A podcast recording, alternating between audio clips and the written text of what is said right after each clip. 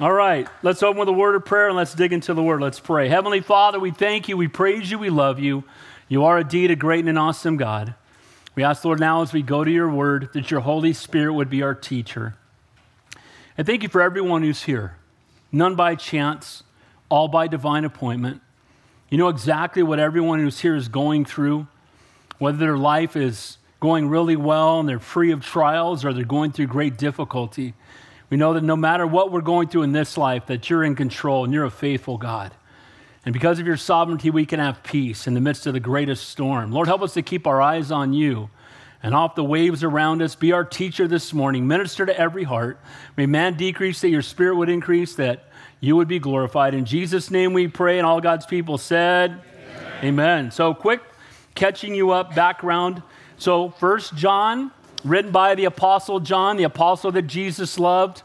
At this point, most believe that all the other apostles have already been martyred. John's the last one alive. And what has happened in the early church now is that false teachers have risen up.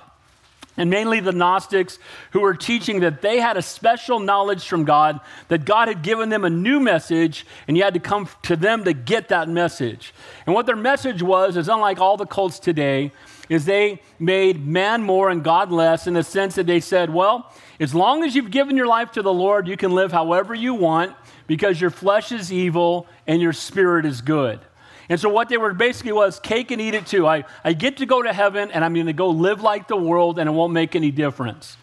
And so much of what John has been talking about is really that this is what the Christian life should look like. And he was personally offended because he knew Jesus personally. He had spent time with the Lord. By the way, the sauna in here this morning, that's free of charge, no extra charge. People pay to go to saunas, you get it free here at Calvary Chapel, all right? Grow in your faith, get fed spiritually, and lose a pound at church. Thank you, Jesus. Amen. And so, and so John, Jesus hung on a cross for us, we can be warm for him. Amen. All right.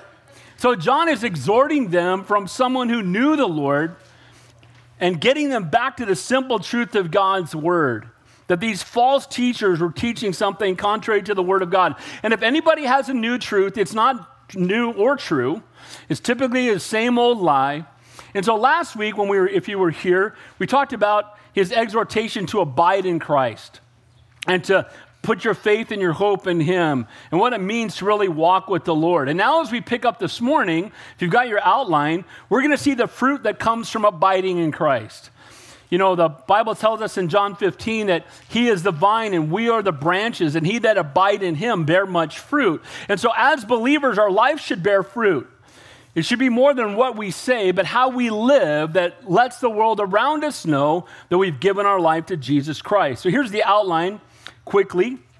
Faith that comes from abiding, first, our faithful obedience to His word because we love Him. One of the things that show that we're abiding in Christ is we obey Him because we trust as our Heavenly Father and as our Savior, the Lord, His Son, as they give us instruction, it's because they love us and they know what's best for us. The Bible is not a bunch of rules to keep you from having fun. It is the living, breathing Word of God to keep you from harm and how to have an intimate relationship with the God that created you. Amen?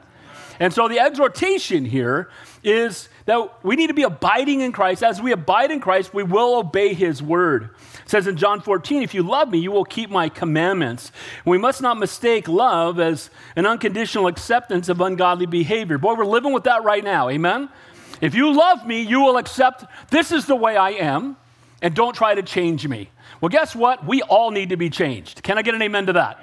Every single one of us is a sinner in desperate need of a Savior, and it is nauseating to say, This is how I was born. Well, yeah, you're right, because we were born a wicked, vile sinner just like me. Amen? And we don't need to hang on to how we were born or what we think we are. The Bible says, if any man or any woman be in Christ, they are new creation. Old things have passed away and all things have become new. And we don't want to be who we once were apart from Christ. We want to be different because we're walking in the power of the Holy Spirit. Amen? And that's the exhortation is that if we're abiding, we'll obey. And while our love should come without con- conditions towards others, we must not condone ungodly behavior in the name of love. Love does win, but it's not the love wins that the world's talking about right now. Amen? It's the love of Christ. that wins. Number two, along with our faithful obedience to his word as a sign that we're abiding in Christ, our supernatural love for one another. One of the best compliments we get from people who have visited here who will contact me, email me, or tell me afterward is that they feel so loved here. And can I tell you, that's the way it ought to be at church. Can I get an amen to that? They shall know us by the love we have one for another. We are family. We're going to spend eternity together. And if you've been coming here, unless you dodge out quickly, I'm going to hug you. Why? Because Jesus would hug you. Amen? This is a family reunion every time we have church. And this is a picture, again, of abiding in Christ. We have a supernatural love for one another. And it goes beyond what we say to how we act and how we respond. So, our love for God's people, that's love God and love people. When Jesus was asked, What is the greatest commandment? Told him, Love the Lord your God with all your heart, mind, soul, and strength, and love your neighbor as yourself. You can break that down to love God and love people. Now, again, we can love people and not condone their behavior. Amen? So, we do need to love them. And then, thirdly, abiding in Christ is seen in our relationship with our Heavenly Father. And we're going to see we're going to get a little spiritual maturity uh, thermometer this morning in the last three verses where he's going to talk to three groups of people, and you're going to be one of these. You're going to be either someone who's spiritually mature, who's walked with the Lord, and, and, sometimes you can walk with the Lord for a shorter time, be mature, and you can walk with the Lord a long time and not be mature. But he's going to talk about spiritual maturity, and there's those who are very spiritually mature. He's going to address them as fathers. And then he's going to address young men, which can be young women as well as those who are growing in their faith. And then he talks to some as little children. They're, they're babes in their faith, they're new Christians. By the way, I love babies and I love new Christians. How about you? I love people who just got saved and they're so excited. And you know what? We should be more excited than the new believers, and often we're not. Guys, guess what? We should never allow the cross of Christ to go common. Amen? We should never allow the fact that we've been born again, that our sins are forgiven, and we're going to heaven to become common. Amen? We should be excited about that. Make us not so panicked about what's going on in the world around us. Amen? So let's begin there in verse 7. Again, looking at faith that comes from abiding, our fruitful obedience to his word, because we love him. So he just told them, let me read the last verse. Verse 6 says, He who abides in him ought himself also walk as he walked. So he's talking about abiding. If we're abiding in the Lord, if we're grafted into the vine, if we have a relationship with the Lord. By the way, does your relationship with God, is, you, is it you checking in for an hour once a week? Or is it you walking with him 24 hours a day, seven days a week? Are you just, you know, stopping by maybe once or twice a month just to check, hey, I'm still going to heaven, right? You, you haven't forgot about me. Just want you to know I'm, I'm still here. See, I'm at church. I write it down, right? And too often there's people that have that kind of relationship checking in with God or crying out to Him only when things are really difficult and they need help. Guys, we need to go beyond having a relationship that just checks in. We need to have a relationship where we walk with Him 24 hours a day, seven days a week. Amen? So he talks about abiding, and then he says this Brethren, I write to you no new commandment to you, but an old commandment which you have had from the beginning. The old commandment is the word which you have heard from the beginning. Now, who is he refuting? He's refuting the Gnostics who said they had a new word. Sometimes you get these guys who come to your door and they have their little name tags on, usually riding a bicycle, and they knock on your door to tell you they've got a new word.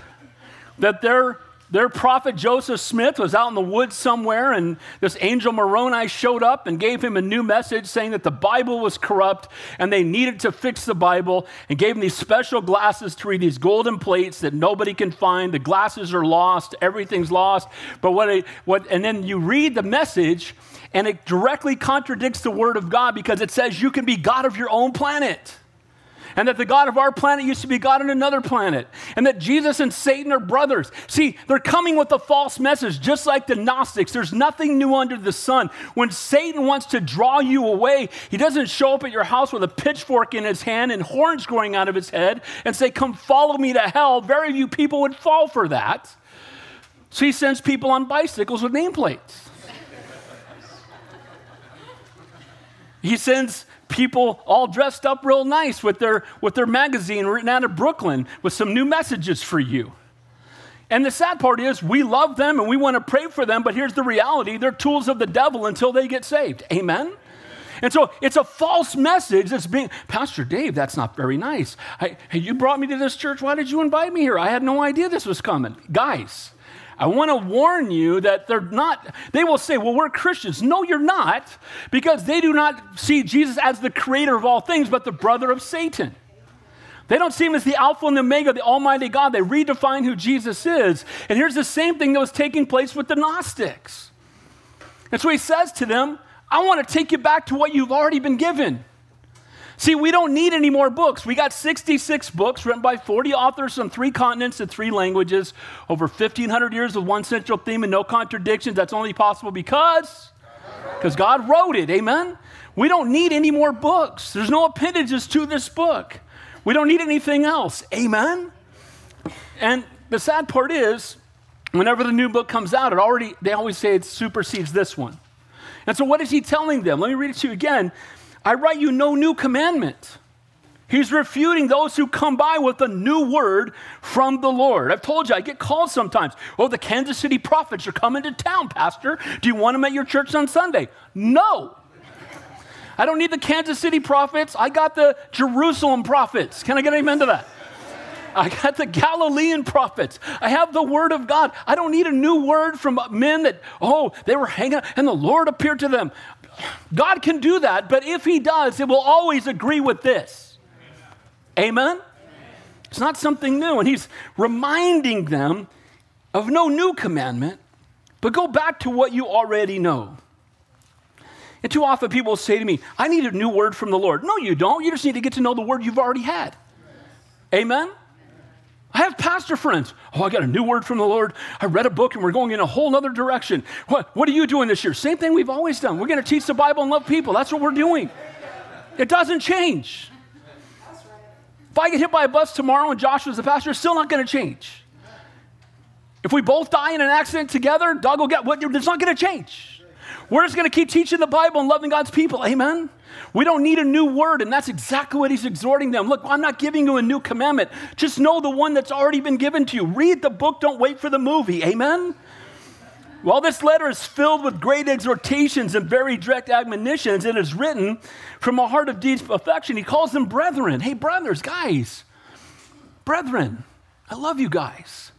Don't be fooled by the enemy. Don't be dissuaded. The word brethren there can also be translated beloved or dear friends. Hey, dear friends, don't listen to that, that lie that the enemy is sending your way. Don't believe this new word coming from the world. Don't fall into the fact that we need to be more like the culture. No, we don't. We need to be more like Jesus, amen? And less like the culture. Contrary to the opinions of many in the world, sometimes he's going to tell them that he loves them, but sometimes when, you're lo- when you love people, love must be tough. Here's where I think we've confused love. What, we have the idea if we love somebody, that we will always bend over backwards and never say anything that might possibly upset them. I don't know if this is accurate, but they said that most pastors last week were afraid to acknowledge Roe v. Wade because they were afraid they might offend somebody. Well, let me just say it again. Praise God for what the Supreme Court did because we believe in babies being protected. Amen? And if you're offended that more babies are going to live, you need to get saved. Amen? And if you think it's all about your body, it's the body inside your body that God created that He is going to protect and we need to make a stand for. Amen? I just offended some people. If you got offended, your feet are in the wrong, if your toes got stepped on, you're standing in the wrong place. Amen? Yet Paul says sometimes growing up involves speaking the truth in love. Solomon wrote, Faithful are the wounds of a friend, but the kisses of the enemy are deceitful. Sometimes your truest friend who loves you so much, they have to tell you the truth about your problems. The writer of Hebrew reminds us that God is a loving father, but he disciplines us because he loves us. I rarely read from the New Living Translation, but I like the way this, this, this is written out. Hebrews chapter 12, verse 5 through 7. Have you entirely forgotten the encouraging words God spoke to you as children?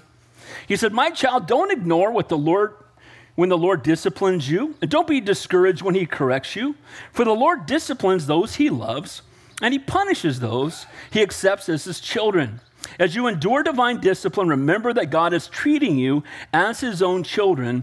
Whoever heard of a child who was never disciplined? Praise God that the Lord loves us enough to discipline us when, we've got, when we get outside of his will. Amen. How many of you have been swatted by God? Raise your hand. You've had the Board of Education delivered to the seat of learning. Can I get an amen? Praise God, because you know what that means? It means the Lord loves you. Someone who doesn't discipline their kids doesn't love their kids. Because if you love them, you will discipline them so that you will keep them from, from greater harm. Amen? And praise God for his discipline. And praise, and he's saying, Your brethren, I'm, I'm not giving you a new commandment. I'm just telling you to, to be faithful to the commandment you've already been given. We need to be sure that when it comes to discipline, it is never done with hatred or anger, but done in love. He calls them dear children. Hey, my dear children, just keep reading the book you already have. Hey, my dear children, forget about that new commandment. That's not from God. Be faithful to the commandment that's already been given to you. Be faithful to the word of God that's already been delivered to you. We must not mistake love as an unconditional acceptance of a godly behavior. Well, the Lord loves me, he'll be good with it. I've had people say it to me. Well, the Lord loves me. He loves all, you know. And I hear, by the way, don't pray that. I pray for all, all, all God's children in the whole world. And you know what? First of all, we're not all God's children until we get saved. Amen. He desires that none should perish, no, not one. And we don't condone sinful behavior because it's bringing harm to people. It's the lie of the enemy. Well, if you really love me, you'll just accept me the way I am. Um, God doesn't accept us the way we are. He changes us, He transforms us, and makes us new creations in Christ. Amen? He doesn't save us and just leave us there. He pours out His Holy Spirit upon us, puts His Spirit inside of us, He cleanses us, right? That's why we come to, we don't have to take a shower before we come to the Lord, right? We're already, when we come to Him, He cleanses us from head to toe. He makes us new creations in Christ, but He doesn't leave us where we were. And it's not enough to have that get out of hell free card in our wallet and live like the world. That's what the Gnostics taught, and that's exactly what John is refuting here. If we really love one another, we will love each other enough to not condone each other's sin, but to speak the truth in love. By the way, it's not my job to go around and be the the sin police for everyone else's life. But I also would pray that we would have enough close Christian friends that if we got outside of where we should be, that we'd have someone love us enough to come put their arm around us and say, you know, bro, I love you, and I'm concerned because I've been seeing this in your life. And I would hope you would do that to me. Matthew 18 tells us if you see your brothers in sin, go one on one with him. If he doesn't receive you, bring back another brother to you with you. And so, again, if if you know someone struggles in one area of their life and you see them falling back into that, we want to minister to them. We want to love them. Amen? One of the reasons we have overcomers on Saturday night, I encourage you to go to that. If you're struggling, we, whatever you're struggling with, we all need accountability. Amen? Amen? We need other people to love us enough that will tell us the truth and encourage us. No one likes disciplining their children, but if we truly love them, we must lest we a far worse judgment come upon them. We see them headed down a path of destruction. We need to love them enough to do whatever steps are necessary to get them back on the right path. And contrary to the world's uh, again opinion, spankings are not barbaric; they're biblical. Bible says those who love loves he disciplines. Child abuse is not uh, love your kids enough to bring uh, the needed connect, correction. You know, we, we need to just be faithful to, again, never discipline in love, always discipline, I mean, in anger, always discipline in love. Make sure you do that. If you struggle with doing it in anger, have your spouse do it instead. Exhort, encourage, and yes, discipline your children, but do it in love. And he's bringing words of heavy exhortation and admonition, but doing it from a heart of love. He calls them, you know, dear ones. So when he says, I write no new commandment, unlike the false teaching Gnostics, they have a new revelation. They claim to be recipients of divine revelations from God that only those who followed them would discover. By the way, and typically that is followed up with a, a, a call for an offering. Well, I have a special word from God that only I have, and writing me a check for 10 grand, and I'll tell you what it is. And this is kind of what you see on a lot of what is called Christian television. You got pastors flying around in jets who need to get saved. Amen? Why? Because what are they doing? They're preaching a man centered gospel that focuses on making him a holy Santa Claus in the sky, and we only give so he'll give back. Guys, we should give because he's already given us more than enough. He's already given us everything we'll ever need. Amen? He's given us the promise of eternal life. The old commandment, which the word you have heard from the beginning, we hold on to God's perfect roadmap for life, this book that's in your lap right now. If you want to live lives that are fruitful, it will impact eternity if you want to stay on track spiritually and keep from falling from the enemy's traps and world's distractions. If you want to know uh, God in a more intimate way, the answer is not a new revelation, it's opening up your Bible, reading it, and obeying it. I'll be transparent. So, most of you know I have a full time job. Right now, my work is the craziest it's been in 34 years I've been there because I have two people out on surgery. I had surgery, I kept working. But I have two people out with surgery and another person retired all at the same time.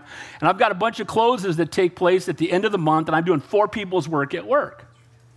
And it's easy when we get really busy, if we're not careful, to allow it to impact our devotional time or to impact our prayer time or to impact our fellowship time. I know some people have a hard time coming to church on Sunday because you're working Monday through Saturday, and you say, Sunday's my only day to rest, and I'm going to sit in my pajamas and I'll watch it on live stream later. And that can happen to all of us if we're not careful. But here's what I have found to be true in my own life. When I allow my Bible study time and my devotional time to slip, or my time of prayer to be less than it should be, here's what I find happens in my life. I become more overwhelmed by the trials of life. I become more focused on things that are temporary. I become more easily tempted. I become more indecisive about life's decisions and less likely to share my faith. Amen? Amen? See, when we stop spending time in the Word of God, we stop spending time at the feet of our Savior, if we're not spending time in His presence, it's going to change how we live every single day says in Colossians 3 to set your mind on things above and not on things of the earth. And again, you know, the, the apostles panicked as they were going across the Sea of Galilee because the waves were big, and they panicked because they were focused on the waves and had taken their eyes off the Savior. See, Jesus was in the boat sleeping with them. If they'd kept their eyes on the Lord, they would not have panicked. People are panicking today because their eyes are on the waves they need to keep their eyes on Jesus. I've read the end of the book, God wins. Amen. Amen. God wins. And that should bring peace in the midst of the storms of this life. Pray for our president. The guy can't string a sentence together. Pray for him. But seriously, pray for him. But here's the good news my faith is not in the White House, my faith is in the throne of grace.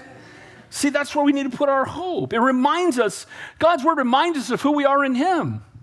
If you're discouraged, you open up your Bible and then you start reading, and all of a sudden you're being reminded of who you are in Christ. Oh, that's right. I'm born again. I'm going to heaven. I have the promise of eternal life. He loves me. Oh, that's good. It's a good reminder. It reminds us of the greatness of the God that we serve.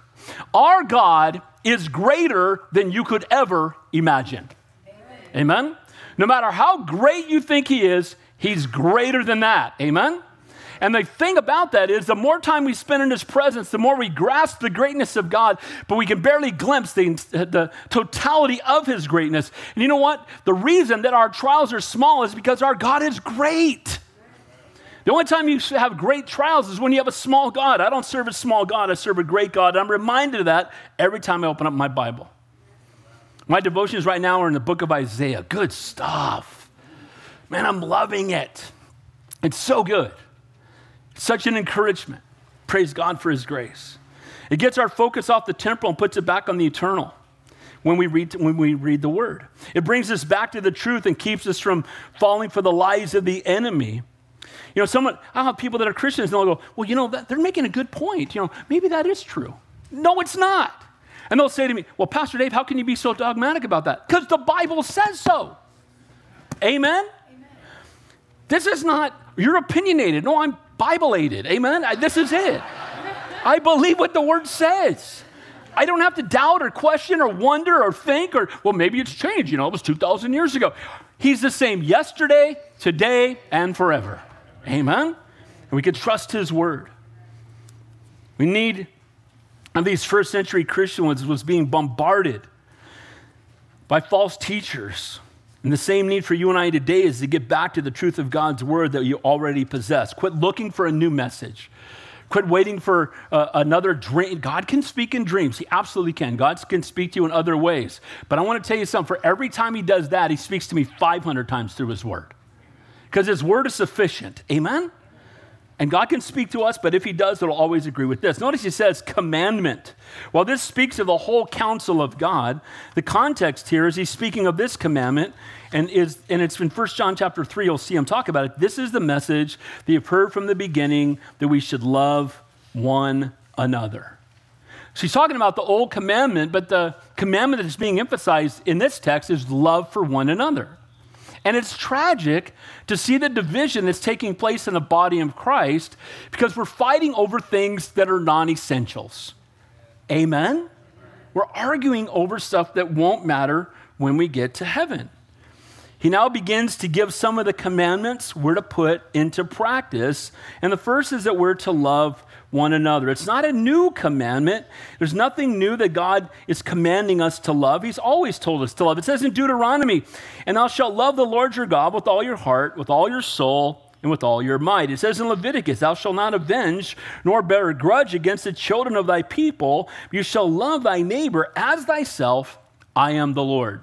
So the commandment is not new that we should love each other. The commandment is in the Old Testament and is throughout Scripture. One of the major benchmarks of true salvation is a supernatural love we have one for another. It's obeying the Word of God and loving each other. And you'll see it in people that are spiritually mature. God is giving them a supernatural love for all people. I, a, I got a call this week from somebody who used to attend this church and left here angry. Not the only one. Happens.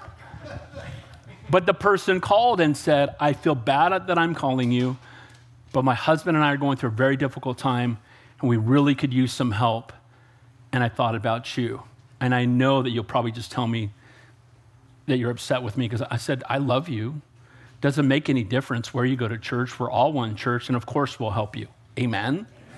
See, there's this mentality of, well, in my church, our church, we're not in competition with every church in town. We're all one church. It doesn't matter, you know, how they get to shore, what boat they get in. We just want them to get to shore. Amen? So we want to see people saved. And, and pray. I'm just as excited when they get saved at the church down the street.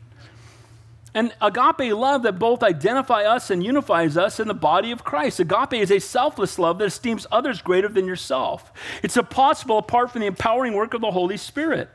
Some people are tough to love. Amen?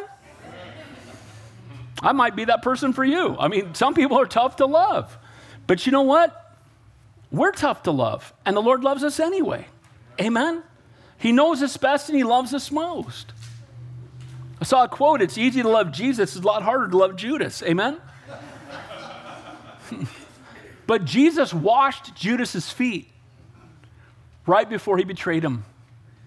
See, we, we just need to love people and let God take care of the rest of that. That's not our job. Can I get an amen to that? We need to love people. The old commandment is get back to the truth of God's word, and in the context, it's to love one another. Again, love is the fulfillment of the law. Verse 8, again, a new commandment. Wait a minute, he said it was an old commandment. A new commandment I write to you, which is true in him and in you, because of the darkness is passing away and the true light is already shining. Now, wait a minute again. Doesn't this contradict everything you just said about the last verse? Well, the new commandment here speaks not of replacing or doing away with the old commandment, but the fulfillment of it. See, Jesus didn't come to do away with the law, but to fulfill it. See, all the Old Testament laws that we no longer have to observe doesn't mean that they were wrong. It just means that they were all pointing to Christ and He is the answer for it. Amen? So all those sacrifices of lambs and goats that took place, and bulls and, and birds and you know doves and sparrows, all those all those sacrifices were all pointing to Jesus. You know, he is the Lamb of God who took away the sins of the world. That's why we don't have to drag lambs in here on Sunday. Thank you, Lord. Amen. And so we just we just have drag tacos in here instead. But know, we don't have to do that. And we're thanking God for it. Praise Him. Amen. So Jesus came not to do away with the law, but to fulfill it. And the law could not be fully understood without looking at Jesus. So he says, look, you need to look at the old commandment that you've had your whole life, but you also need to look at it in, in light of who Jesus is and what Jesus did. See, if you're not coming on Thursday nights, can I encourage you to come? We're in First Chronicles. Really? First Chronicles? You teach that? Yes, it's in the Bible and it rocks. Amen? Nothing less than a whole Bible makes a whole Christian. But when we look at the Old Testament, you know what's great about it? We're looking at it in light of Jesus. See, every Old Testament chapter points to Jesus. Show me a chapter, I'll show you Jesus in it. So he came not to do away with it. Again, the sacrifices, the feasts, the garments, the priestly garments, the tabernacles, its furnishings. I'd love to go through that. We don't have time to do that. But it all points to the Lord. The golden lampstand, you know, he's, you know, he, again, everything you see, he's the light of the world, right? The, the table showbread, he's the bread of life. It all points to Jesus, every bit of it. And we praise God for it. He's the agape love personified. He gave deeper meaning to agape. See, you've been told to love before. We just read out of Deuteronomy and Leviticus, but here's out of Matthew and John. Here's what it says You have heard it said, You shall love your neighbor and hate your enemy. But I say to you, love your enemies, bless those who curse you, do good to them that hate you, and pray for them which spitefully use you and persecute you. Whose, whose favorite Bible verse is that? Who's, that's your favorite? That's your life's verse? Nobody. Love your enemies, bless those who persecute you. I'd like to bless them in Jesus' name, right? The mentality that we can have, but this is the love of God. We don't, you know, we want to, it's easy to love your friends. It's easy to love people that love you. We need to love people that no one else loves. Amen? He says in John 13, a new commandment I give to you, that you love one another as I have loved you, and you also love one another. By this you shall then shall know that you are my disciples if you love one another. So one of the ways that the world should know that we follow Jesus is the love that we have for each other. It should blow people away. How loving we are. I love that we have a, a group of people helps ministry where someone needs help, word goes out, people show up, and they minister to people. Praise God for that. Amen. Nobody sees it, but the person who gets ministered to really gets blessed. The ultimate example of selfless love in action is, of course, the cross of Calvary. Greater love hath no man than this, that he laid down his life for his friend. So if Jesus was willing to go to the cross for us, suffer and die, be tormented, mocked, and scourged, take all the sin of this world upon himself, no separation from the Father, and then raised from the dead, if he can do that for us, we can go help somebody else out for him. Amen? We can go minister to somebody else who's hurting for him. We'll only got one day off a week. Well, guess what? You can rest when you get to heaven. How about that? Amen? Now, notice it says there at the end of that, which thing is true in him and in you. In him.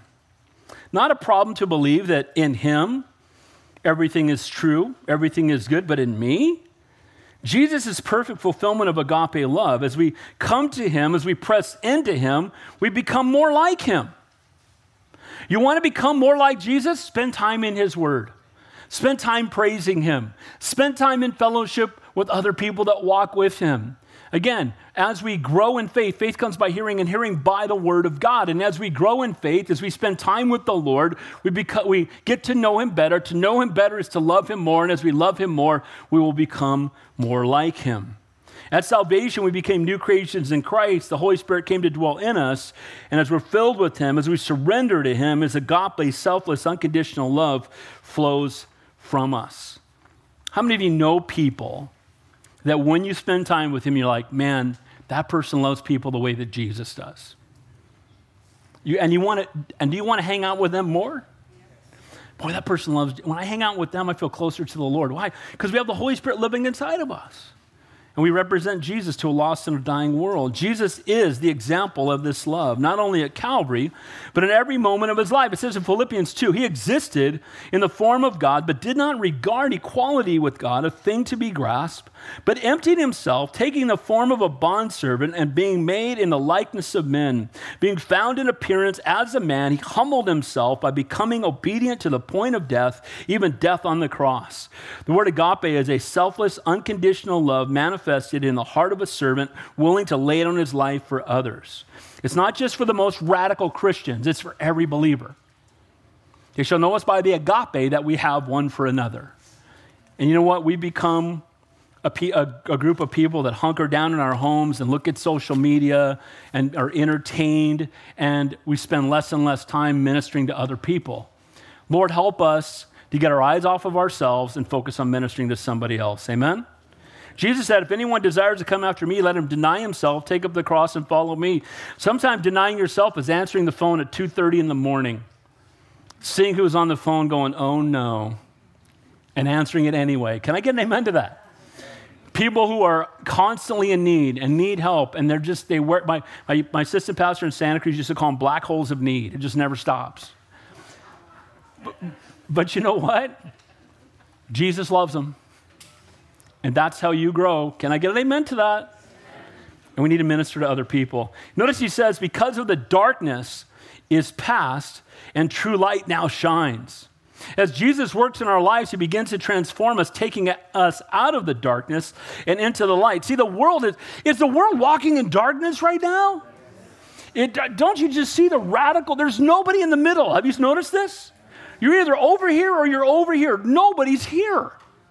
And they're walking in darkness. How else could you be picketing, angry, cussing, and screaming because babies are going to live? It's insane. And you know what it is? It's people who don't know God. And we shouldn't be surprised when people who don't know God act like they don't know God. They're so selfish. It's all about me. It's my body, so my choice. Well, you know what? Heaven and hell's a choice too. Amen? And you just surrender your life to the Lord. And that poor innocent 63 million babies we have killed in this country. I, the Lord forgive us. Can I get amen? Good news is they're all in heaven. Isn't that good? A love that's not only unnatural, but is impossible apart from the empowering work of the Holy Spirit. I'm forgetting the guy's name right now, the, the guy that was a real devout atheist that was in a wheelchair that couldn't talk, barely talk, had to use a machine. Stephen Hawking. Stephen Hawking said, Religion is for people who are afraid of the dark. I wish he was still alive because I would say atheism is for people who are afraid of the light. Can I get an amen to that? See, they say we're afraid. I'm not afraid of anything. How about you? If you have the Lord, you don't have to be, God has not given us a spirit of fear, but a power and love and a sound mind. And, and proclaiming to be wise, they become as fools. Guys, but the light, we, we get it, we understand it, not because of who we are, but because of whose we are. Amen? Because we know Him. Number one, faith comes by abiding, our faithful obedience, again, to the Word because we love him, to the word of God, to what he's commanded us. Verse 9, our supernatural love for one another. He who says he is light is in the light, that's born again, and hates his brother is in darkness until now. So, as believers, we can be guilty of winning arguments and losing people because we want to win the argument. And in winning the argument, we can become, we can appear not very loving. Amen to that? We can strike out.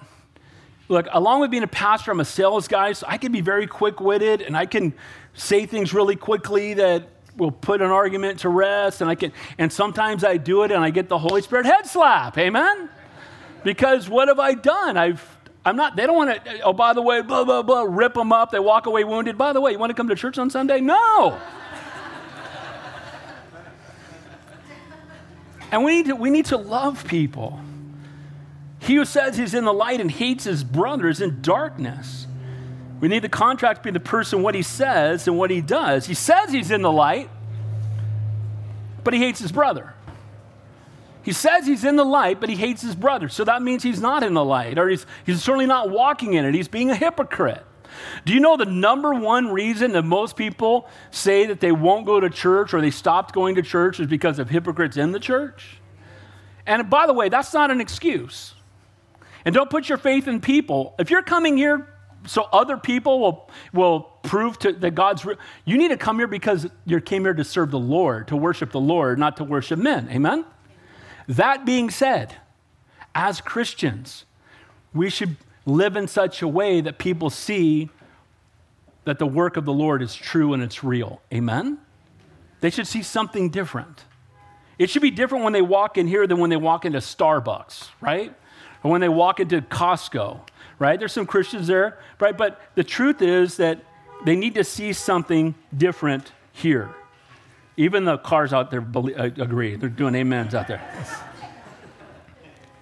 It says he hates his brother. The word to hate is to pursue, to detest. We've seen already this picture of light and darkness, but so far it's been kind of general. The darkness that's walking in sin is disobedience to the Lord. Now we get a greater example it's hatred towards somebody, and specifically another Christian. By the way, if you are being if you are not in a, a good relationship with another believer in Christ, go fix that. Amen? If we have Jesus in common, we should be able to fix it. Now, there's some people that won't let you respond and you keep trying. Amen? But we need to have that love for each other. No matter how enlightened or spiritually mature someone may be or thinks they are, if his or her actions tell us who they really are, just as our relationship to sin and obedience is a, a measure of our fellowship with God, if you love me, keep my commandments. So too, our love for one another and God's people is a measure of where we are with the Lord. If a man claims to be Christian, but he hates his brother, he is still walking in darkness and he's living as one who's never been saved. And sadly, many claiming to be spiritually enlightened, like the Gnostics, have only disdained for the less enlightened. By the way, the other thing you get as a pastor Uh, a lot is people who, who love to reach out to you so they can educate and enlighten you because obviously you're stupid. and I get this all the time. You know, I want to take you to lunch, Pastor, so I can enlighten you because once you see this, you'll be more enlightened. And, and I love to ask them, so where are you serving in ministry, bro? Where are you at? Where are you going to church? Well, I don't really go to church. I kind of, you know, I do stuff online, interact with other people kind of like me. Okay, so when's the last time you shared your faith with somebody? When's the last time you, you gave to, to a ministry? When's the last time you served somewhere? When's the last time you went down and witnessed to somebody? You know what they love to witness to? Pastors. Dude, I'm already saved. I'm going to heaven. Go talk to somebody who's not saved yet. Amen? But there's this mentality that can take place where this arrogance that comes in, and they're like the Gnostics. Well, we know better than everyone else. I remember going to a pastor's conference, and guys were standing out front with signs that said, Repent! Big, huge signs, repent. And I'm with a pastor friend of mine. This is back when I was in Santa Cruz, and we're, we're pulling into the parking lot, and the guy's screaming at me through the window, You hypocrite! Yeah, and he's just screaming and yelling at me. And I just went, Bro, you're really exhibiting the love of Christ, man. I want to know where you fellowship, man. I want to come join you there.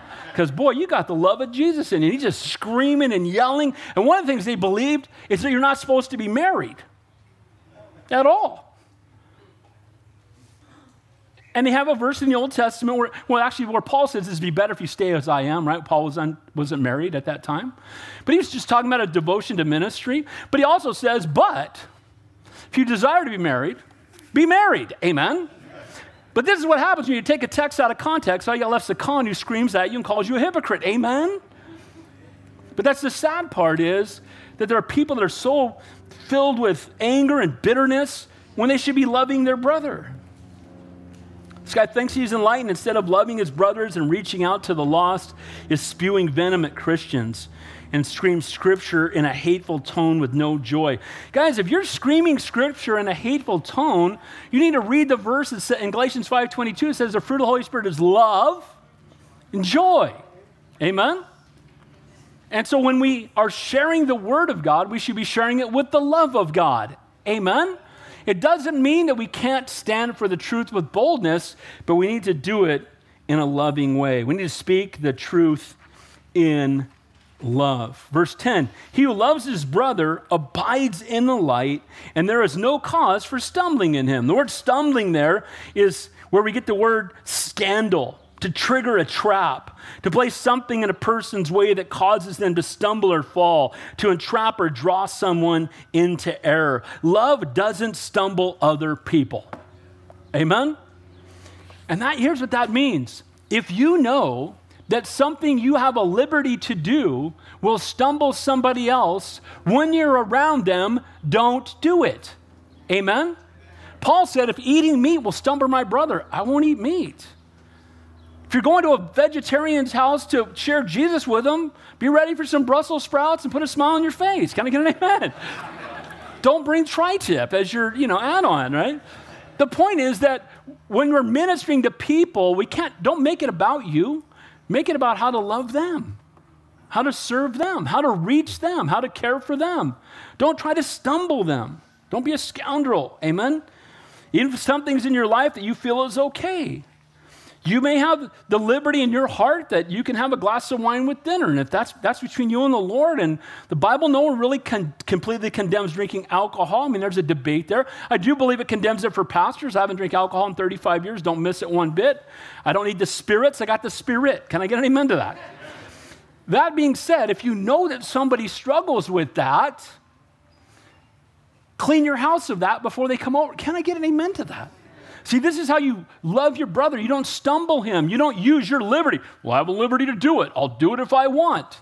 Well, Paul tells us different. Therefore, let us not judge one another anymore, but rather determine this, not to put an obstacle or a stumbling block in our brother's way. I know I'm convinced in the Lord Jesus that nothing is unclean unto itself, but to him who thinks anything is unclean, to him it's unclean. For because of food your brother is hurt, you're no longer walking according to love. Do not destroy with food him who for, for him whom Christ died.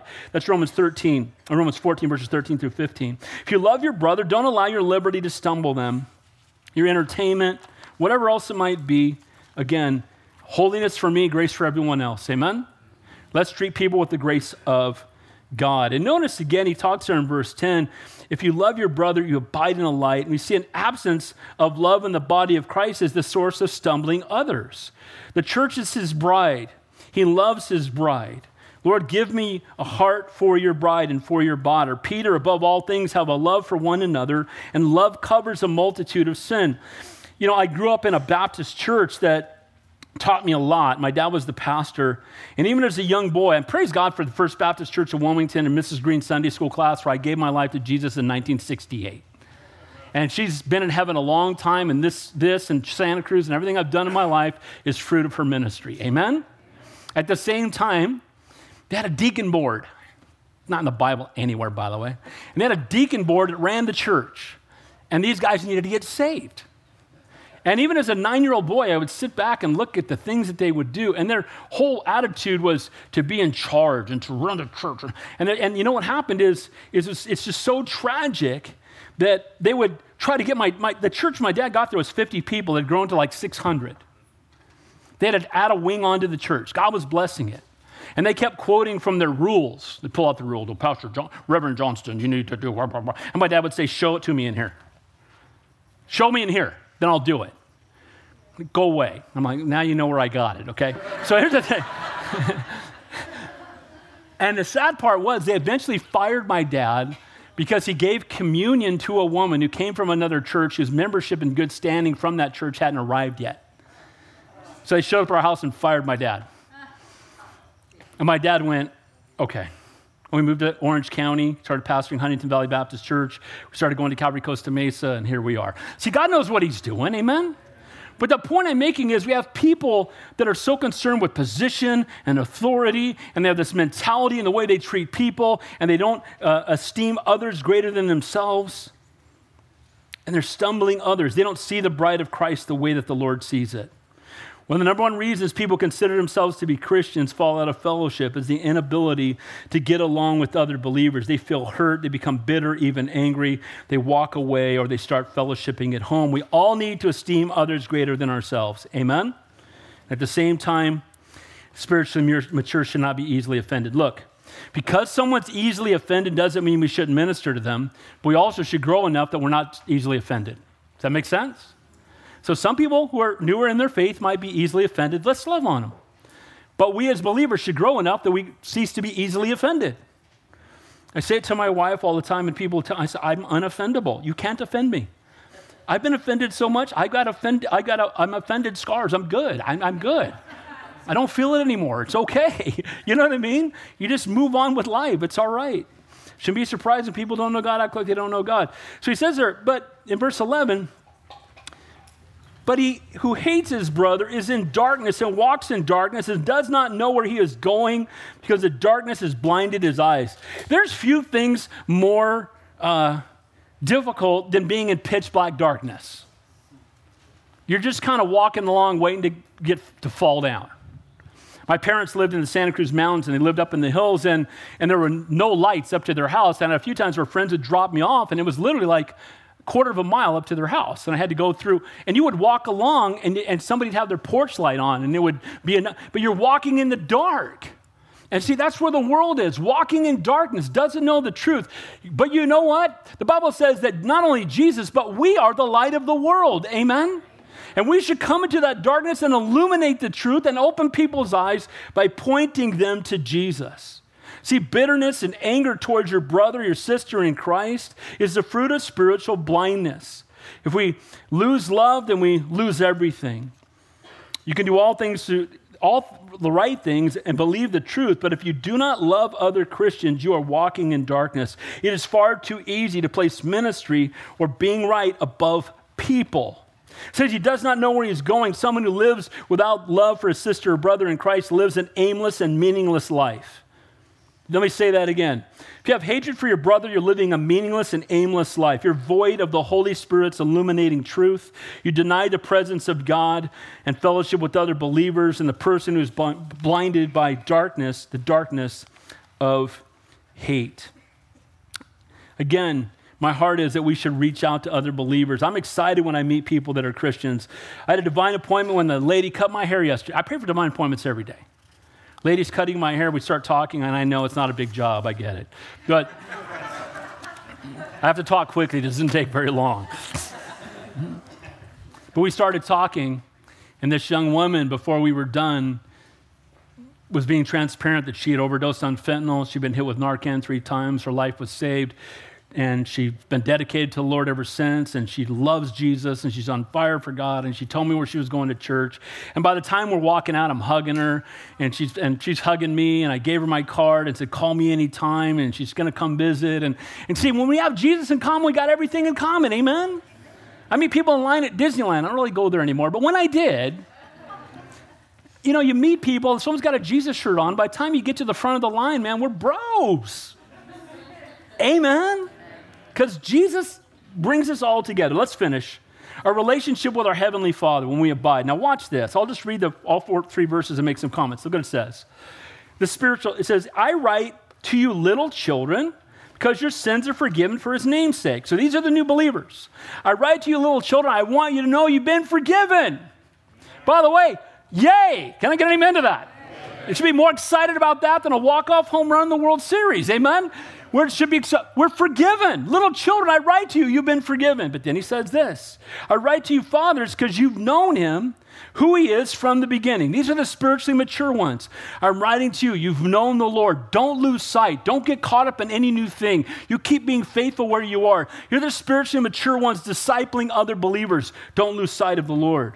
Then he says, And I write to you, young men because you've overcome the wicked one. So, little children, the word there is an infant, darlings, little children. We each have began our Christian life as little children, and little babies are just excited. And we love that, amen? And when we're in this spiritual state, it's not enough for us to know and be amazed at the forgiveness sometimes of God, and that new believers are. Being forgiven is indeed something to rejoice in. We must never lose sight. So maturity starts with forgiveness. You know, you know how you start growing spiritually is when you recognize you've been forgiven. God forgave me. I've been forgiven. Praise the Lord. You don't continue walking around condemned by your past. He's already said it separated as far as the east is from the west. So now you can start growing in your walk. But then he says, as we spoke of, of the young men, it says to them, that again, they're the ones that have overcome the wicked one. So they're maturing, they're starting to grow. They've experienced spiritual victory. They're no longer children. They're old enough and mature enough to go into battle on the front lines to share their faith with other people. So a young man is mature enough and strong enough to go out into battle and to win. And sadly, many are satisfied with remaining spiritual infants, would just as soon avoid the battle, remain on the sidelines, and let others fight their battles for them. And then when he talks about fathers, again, these are the spiritually mature. The word there you have known him is gnosko. It means to know by experience. It doesn't mean to know about God, but I've walked with him. I've been through fires with the Lord. I've been through difficulty with the Lord. A faith that hasn't been tested is a faith that cannot be trusted. Who do I look to for counsel? People who've, got, who've endured the greatest trials and continue to remain faithful to the Lord. These are people who have grown in their faith. They're the only ones that can endure it. If they were a baby in the faith, they would fall apart. And so he's encouraging and exhorting these believers. You know what he says of the one who doesn't grow? The word literally there is like, like a draft dodger or a vagrant. God didn't save us so we could sit on the sideline and watch. He's called us into battle to do damage to the enemy and to impact eternity. We expect our children to stay out of the fray and be supported by others, but we don't expect it of our adults. Can I get an amen to that? A battle came into your neighborhood, if the enemy parachuted into the, into the neighborhood, you'd expect the, the children and the, and the young ones to hide out in the basement and everyone else to come out there and defend it. Can I get an amen to that? And see, this is believers. And it's sad because we have some babes in the faith that are more bold with their faith than people that have been walking with the Lord for a long time. Amen? Then he says there, I write to you, verse at the end of 13, as little children, because you have known the Father. It's the first stage of spiritual growth. We sink our roots deep into the fatherly love and care of God. You know what? A new believer can say, Daddy forgave me. Daddy forgave me. I'm going to heaven. Praise God for that. Amen. We know him as our caring father and see ourselves as his dependent children, getting to know him as Abba, as daddy, to love him and to adore him, to praise him.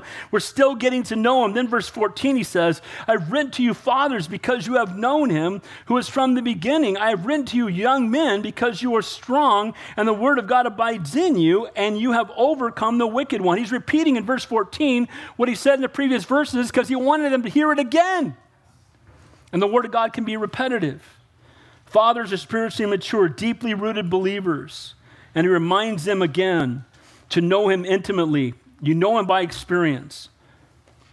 How many of you guys have walked through some heavy duty trials in your walk with the Lord? None of that's wasted. No suffering is wasted. Show me somebody in the Bible used mightily, I'll show you somebody who suffered greatly. There is not one exception in Scripture. You can't find one. Amen? So if you're used mightily, you're going to suffer greatly. But guess here's the good news this suffering is for but a little while. Saw that in 1 Peter. It's for but a little while.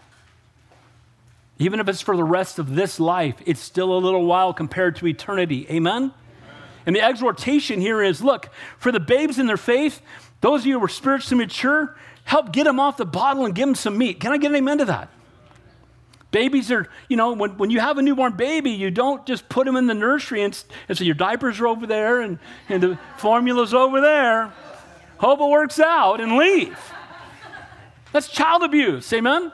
And if you lead someone to the Lord, you don't just go, hey, here's the New King James Bible. God bless you, bro. Yeah, we need to make sure we bring those people to church. Can they get an amen? We give them our phone number. We pour into them. We take them out to lunch. We spend time with them. Amen?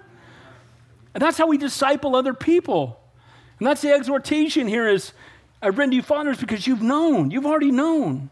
And you should be the ones ministering to others. Let me close with this. I love again, you overcome the wicked one. The word that's overcomers. I like that. Young men and women, you're strong from the word of God because you have overcome the wicked one. The word overcome there is to conquer. The verb is in perfect tense, meaning this is overcoming has happened in the past and it continues to happen in the present. By the grace of God, we've overcome what's behind us, and we're continuing to overcome it today because the Holy Spirit dwells within us, and God will not leave us alone, and our God is faithful. Amen? And we're overcoming in Christ. Maturity comes from sustained victory. Says that they are strong, mighty, strong either in body or in mind. The source of their strength is abiding in the Word of God. And victory comes from staying in the Word of God. He tells us how the young men have overcome the wicked, con- wicked one because they abide in the Word of God. If you're struggling in your walk, read your Bible. If you're struggling with your walk, get on your knees and spend some time in prayer. If you're struggling in your walk, spend time in fellowship and hang out with other believers. Amen, amen, and amen. Prayer, the word, and fellowship.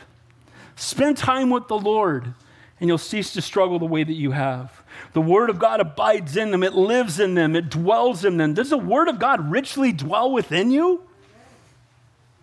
Go have a conversation with Joshua Camper and count how many Bible verses coming out of that brother's mouth. Amen. Why? Because if the Word of God dwells richly in you, it strengthens you for the walk, and it's something that's going to be coming out of you. Amen? But if we don't spend time in God's word, we're going to struggle. We're going to be afraid. We're going to be overwhelmed. We're going to be indecisive. We're not going to share our faith very often. We're going to get blown off course by the smallest breeze sometimes. Amen? But the people that you see are strong in their faith, are spiritually mature, that remain steadfast, that are not blown off course, are people that are in the Word, that love God's people, spend time on their knees, and because of that, they can stand in the midst of the greatest storm and keep their eyes on Jesus and never worry about the waves. Amen? Lord, help us all to be there. Victory is only possible if we are strengthened in Him. So, are you checking with him, in with Him once a week? Or are you walking in intimate fellowship? So, in closing, fruit that comes from abiding or faithful obedience to His Word because we love Him. If we love Him, we're going to spend time in His Word. It's a part of abiding in Christ. Our, our supernatural love for one another, real agape love, goes beyond what we say to how we act. And our relationship with our Heavenly Father. Again, where are you? Are you, and again, there's nothing wrong with it. If you're a newborn baby in the faith, welcome to the family of God and praise God for you. Amen? But we want to see you grow and we want to help you grow. If you're a young man or young woman in the faith where you've walked with the Lord for a while and God's using you to share your faith with others, praise God, God's using you in a mighty way. But we should never be satisfied with where we are. We should all want to continue to mature in our walk with the Lord and become those who other believers can come to, again, so that we can minister to them based on the fact that we've been through the storm that they're going through now that we've endured the torment that they're now, now going through. I got another call just yesterday from someone else who lost a son the same way that my son went to heaven. And they're like, Can he call you? And I'm like, Absolutely. And this is a ministry I want to know part of, but it's amazing how that person at the other end of the phone is comforted simply knowing that I've been exactly where they are nine months ago. And when I went through it, I was calling other men who had lost their sons, other pastors that I knew. See, no suffering is wasted. God will take your suffering and use it for his glory if you will but let him. Amen? So may we be abiding in Christ. May we not be satisfied with saved souls and wasted lives. May we, may we not be satisfied with knowing about God or having a, a, relation, a distant relationship with Him, but may we desire to have intimate fellowship with Him above all else. Amen? Lord, we thank you. We praise you for your word. We thank you, Lord, for your love and your grace and your infinite mercy. And we thank you, Lord, for these examples, these exhortations we've seen in abiding in you. And Lord, I pray for all of us that we would continue to grow in that relationship with you, that we would never be satisfied with where we are spiritually, not trying to earn something, but recognizing that knowing you better is to love you more. Lord, we want to love you more. We want to know you better. We want to become more like you. We want to be salt and light to a world around us that needs you. This world is so lost. And Lord, you've put us here for such a time as this, in the state of California that so desperately needs you in such a time as this. And Lord, help us to be salt and light, to love you and to love people. To be, Lord, be glorified in us and through us. In Jesus' name we pray. All God's people said,